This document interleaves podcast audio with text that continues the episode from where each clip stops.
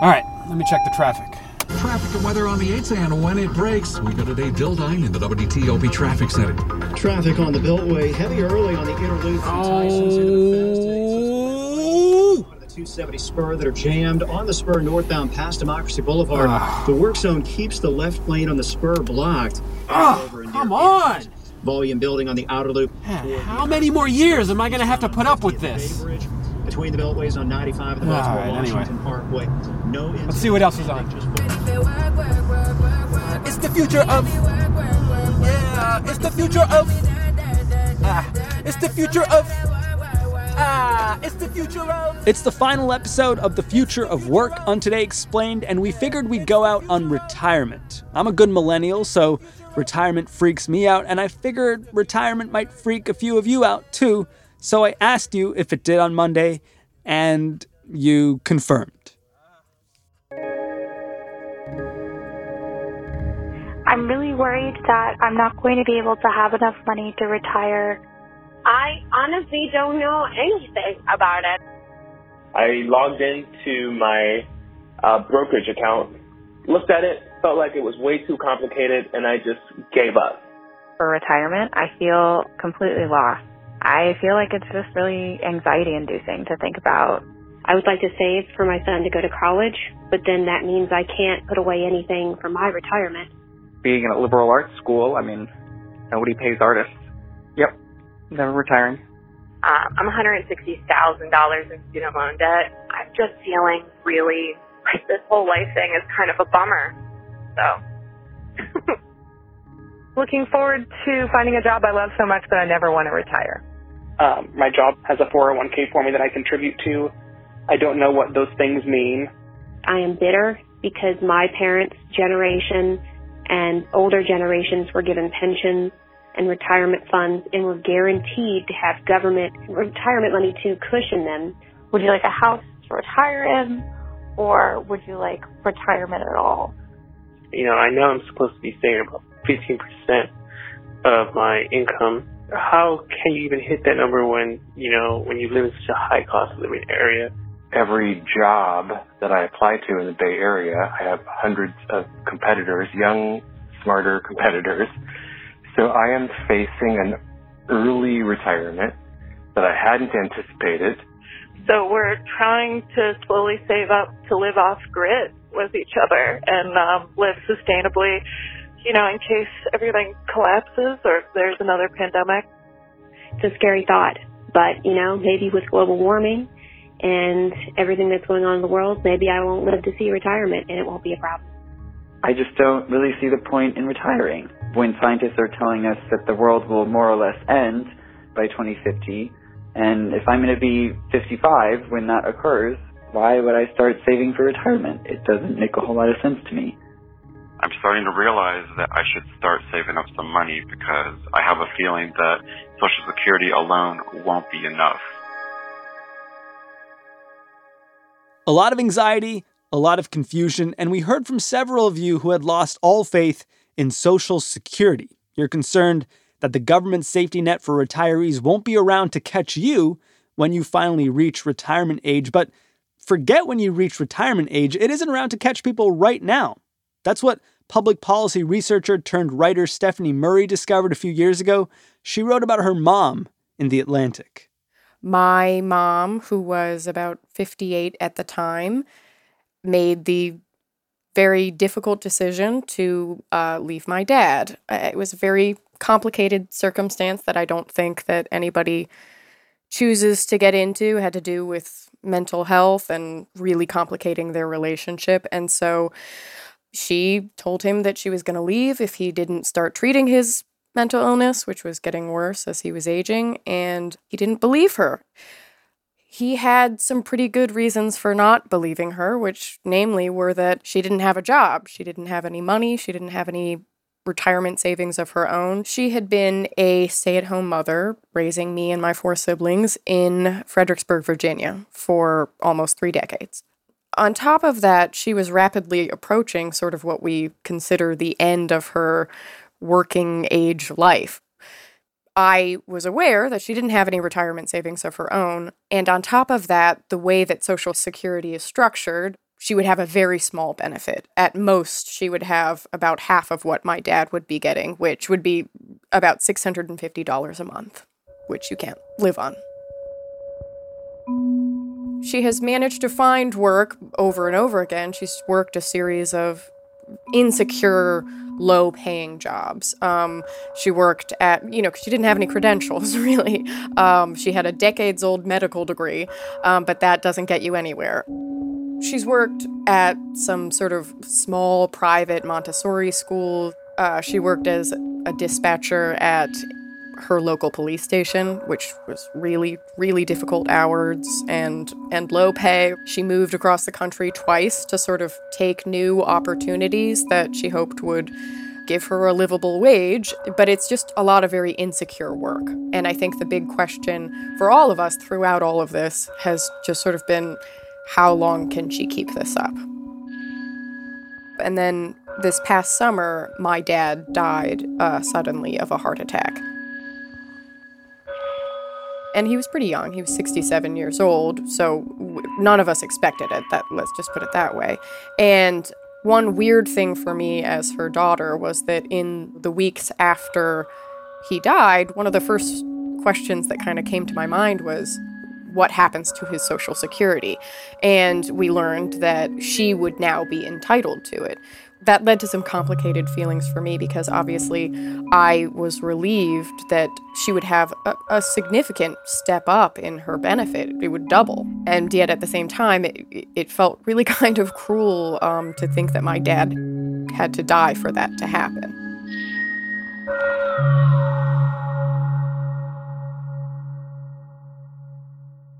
Stephanie, I imagine you're around my age. People in their twenties and thirties don't think a ton about Social Security.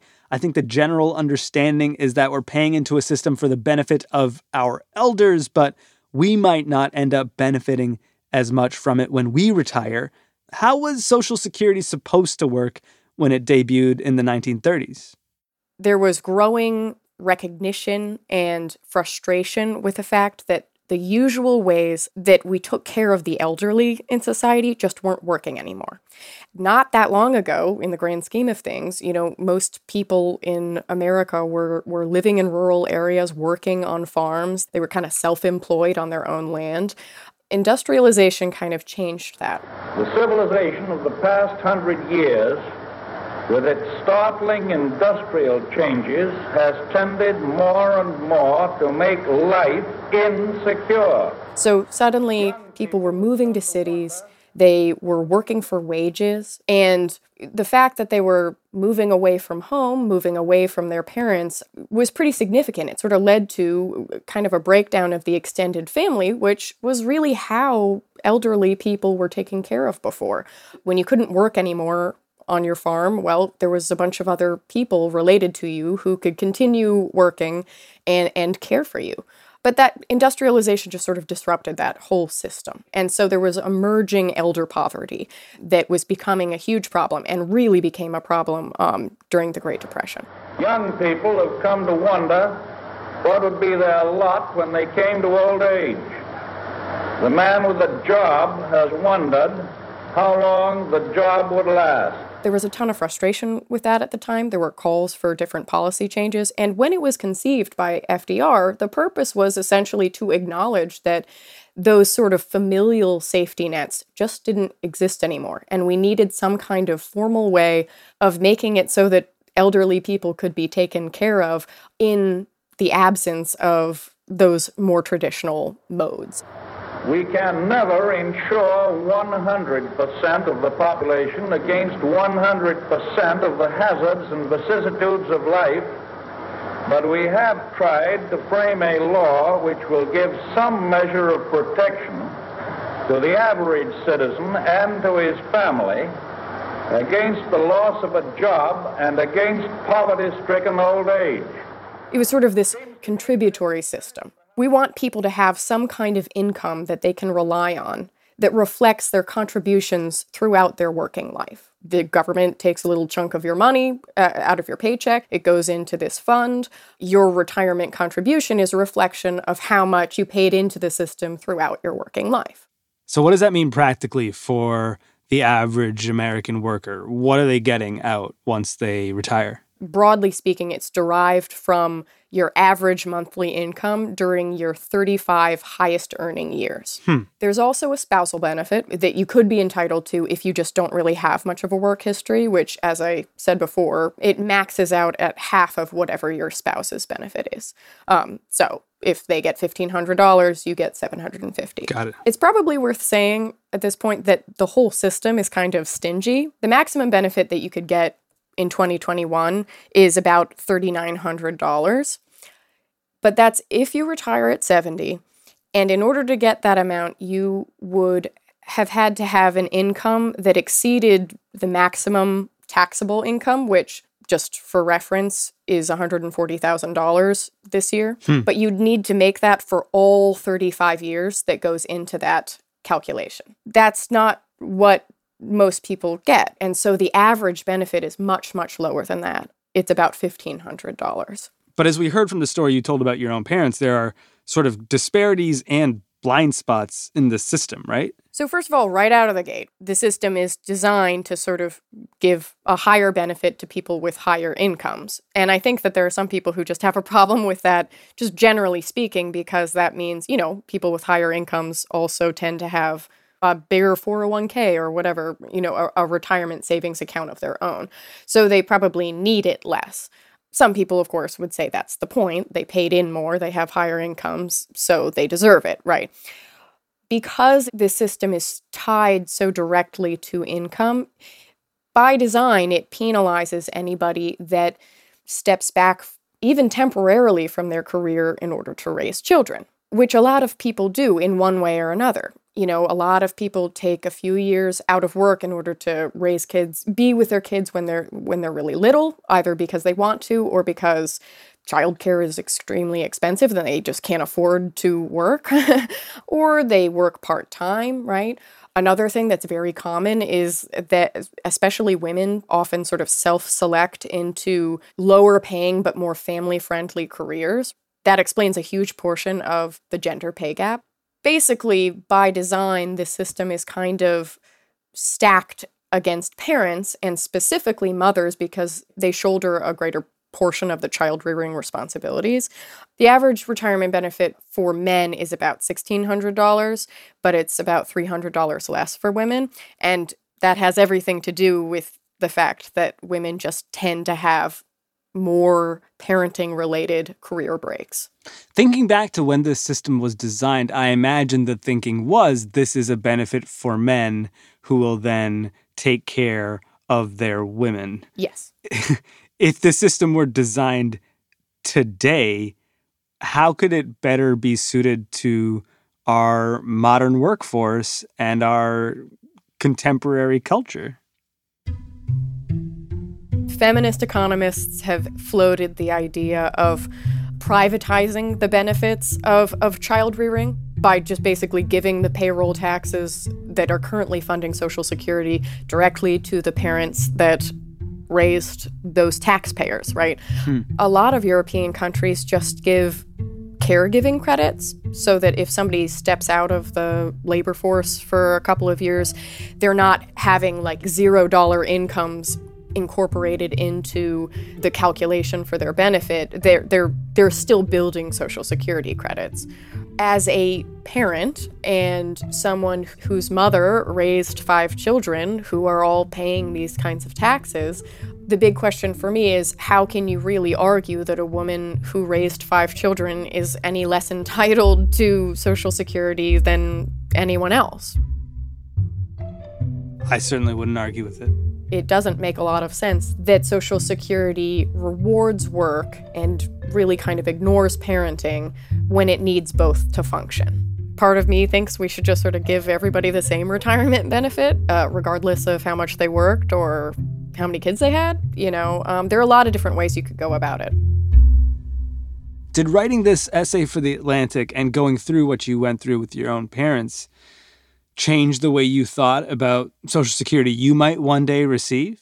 Well, yeah, uh, I won't lie. It is a little bit nerve-wracking. You know, I was getting married at the time that my parents were sort of splitting up and, you know, my own life was sort of um, moving forward. So as this became increasingly clear that, like, how precarious my mom's circumstances were, I don't know, it made me worried for my own future, uh, scared of having more children, you know, because really, as it works now, you know, it doesn't, if you want to have a comfortable retirement, I, I don't want to say don't have kids, but make sure you can have kids and also maintain your career, because otherwise you become very vulnerable to elder poverty. And there's just no denying that at this point, I think. It is very difficult to support someone in, in the way that our current economy works. I live very far away from my mom. So do all of my siblings, right? We all moved for work because that's how working in America and getting a good job works. We are all committed to taking care of my mom, but it will it will require lifestyle changes and moves, con- cross-country moves in order to make that happen. Tell me how your mom's doing now. She's got half your late father's Social Security. Does she still have to work? Does she feel more secure in her retirement? But for the rest of her life, she'll get that, which is thirteen hundred dollars a month, which is not enough to live on, but it's a meaningful step up for her. She still has to work. We don't know how much longer she's going to be able to work or how long people will continue to hire her. That's that's another thing that I think is really important here. There's a lot of ageism in, in hiring practices. It's hard for people who are over sixty, especially if they don't have a robust work history, to maintain work, right? So, so we don't know how long she'll be able to continue working. Our only option is for us to support her, which I think the reason I wrote this essay is that the system doesn't work for a lot of people. And if my mom didn't have us, or or maybe we did have a bad relationship with her, which is true for lots of people, maybe we didn't make much money, we wouldn't be able to take care of our mom, and she wouldn't have a social safety net to fall back on. So it's providential that I think we'll be able to make something work, but that's just not true for everybody.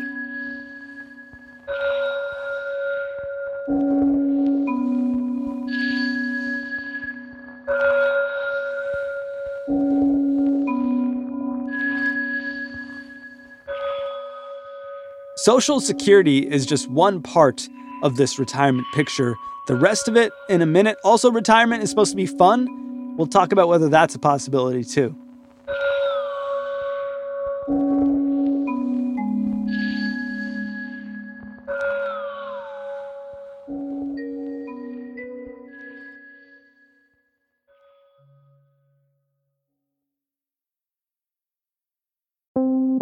Support for Today Explained comes from Mint Mobile, the only cell phone that tastes good. When the deal is too good to be true, there's probably a catch, right? That incredibly cheap flight to Europe? You probably can't bring a bag or pick your seat or use the restroom. So when I tell you that Mint Mobile offers wireless plans for just fifteen bucks a month when you purchase a three-month plan, you're probably wondering, what's the catch? Well, according to Mint Mobile, there is no catch. According to Mint Mobile, it's only fifteen bucks a month, and their plans come with high-speed data and unlimited talk and text delivered on the nation's largest five G network. To get this new customer offer and your new three-month unlimited wireless plan for just fifteen bucks a month, you can go to mint mobile dot com slash explain. That is mint mobile dot com slash explain. You can cut your wireless bill to fifteen bucks a month at mint mobile dot com slash explain. forty-five dollars upfront payment required, equivalent to fifteen dollars a month. New customers on first three-month plan only. Speed slower above forty gigabytes on unlimited plan. Additional taxes, fees, and restrictions apply. See Mint Mobile for details.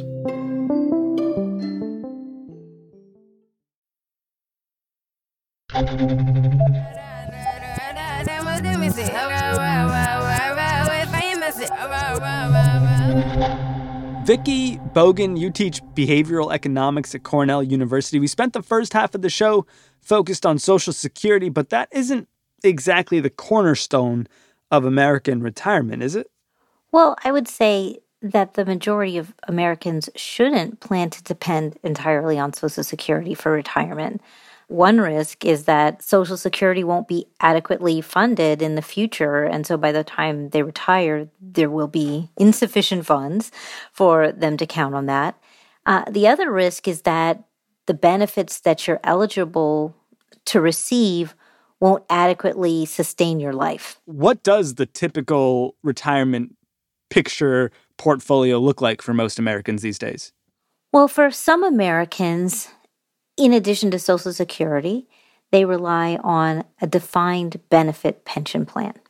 And that's a type of pension that is connected to an employer, where after you've worked with an employer for a certain number of years and you become vested in the pension plan, once you retire, you know, the pension promises to kind of cut you a check every month until you die.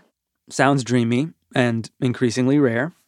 Other Americans have what we call a defined contribution plan, or you've probably heard the term four oh one k plan. That's where you work for a company and you put money into your four oh one k plan. And then when you retire, whatever money you have in that plan, that's what you have. And you have to make do with what's in that plan. Sounds more familiar, more capitalistic. And then other people decide that they want to save for their retirement using their own investment strategy. The sense I get from hearing all of these voicemails from our listeners is that not a lot of them have what we think of as a traditional pension, where you work at a company for forty years and then you retire, and they basically take care of you for the rest of your life. How common is it to see that kind of traditional pension in America these days? Well, when I talk about retirement savings and pensions in one of my finance classes, I usually call that your grandma's pension or your grandpa's pension. My savings alone, Ted, wouldn't have been enough. The General Electric pension plan was a tremendous help. And, you know, in the seventies, around forty percent of, you know, private sector workers were covered by this type of defined benefit plan. Today, Estelle and I have very few worries. In March of twenty twenty, only fifteen percent of people had access to a defined benefit plan. So for those types of plans, those are really being phased out, and more and more people are having to rely more on voluntary contribution types of pension plans. How is this shift going so far for households, for families? For families, I think it's a bit of a struggle. And, and there are a couple of reasons why that's the case. The first is it's difficult for people to even know how much money they needed for retirement. So what's your magic number? Most people have no idea. They know in general, I should try to save, you know, ten to fifteen percent of my income, but will that be enough? It's hard to tell. And so that's a very difficult problem for households to solve. The other issue is even if the households were able to clearly identify what the magic number is for their household, how much money they would need, saving is often difficult for a lot of families. And so there are a lot of sort of behavioral factors that make it difficult for people to save in general, and especially to save for retirement, which can be, in people's minds, really far away. I think about traveling around with my husband and a dog and being in a camper van and just seeing the different national parks. When I think about how far away that is from right now, I'm thirty-two, so that seems like forever away. And yes, it is a little anxiety-inducing. Depending on what survey you look at, a significant portion of U S households have no saving for retirement. And so, you know, starting is important. Getting over that kind of inertia and starting, I think, is is important.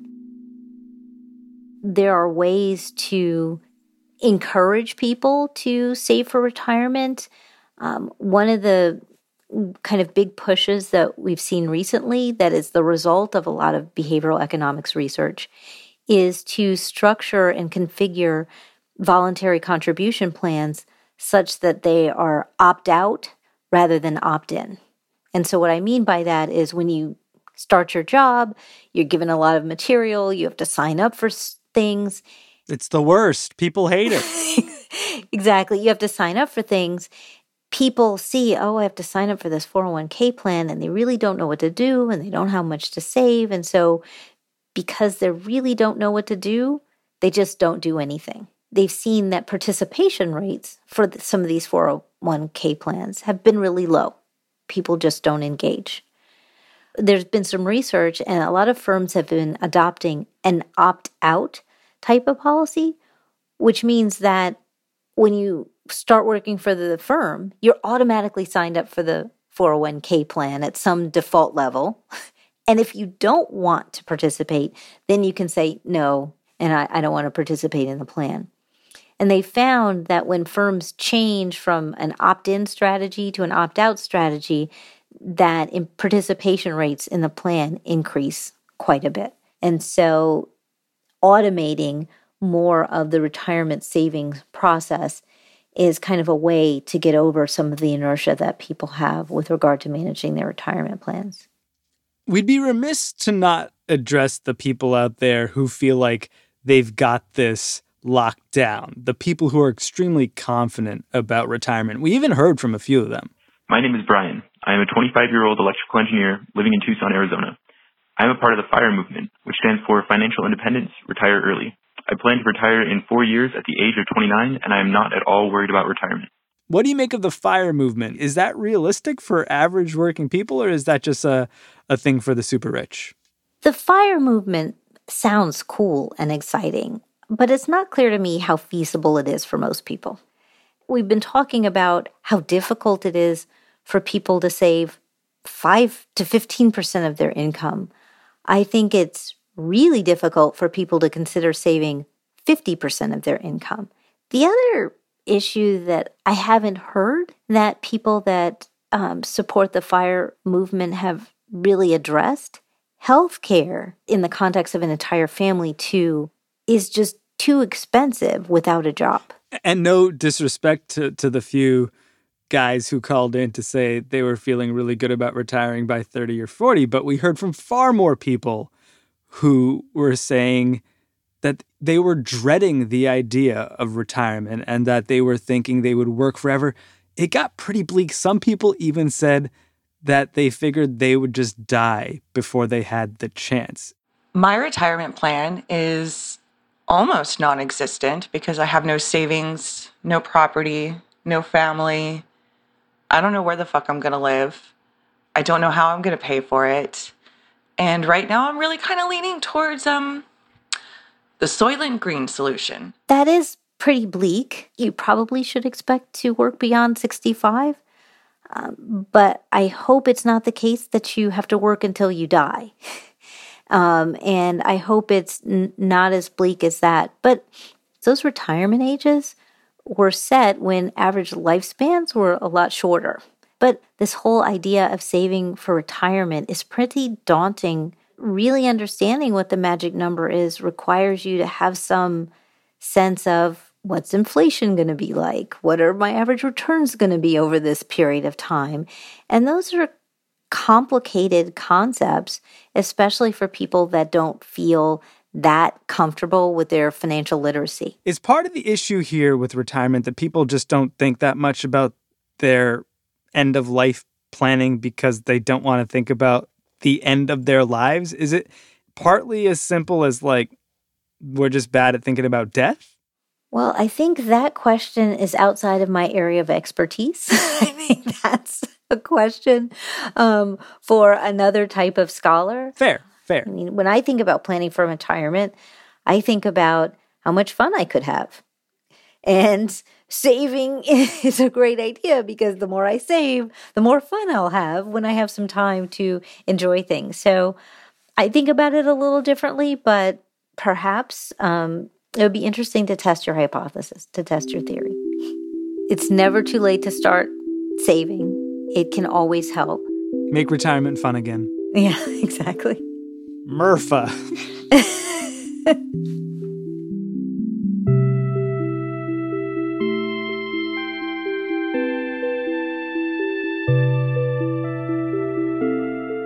Doctor Vicki Bogan is an associate professor at the S C Johnson College of Business at Cornell University in New York. Our episode today was produced by Victoria Chamberlain, edited by Matthew Collette, fact-checked by Laura Bullard, and engineered by Afim Shapiro, who's been singing along in his car for four weeks.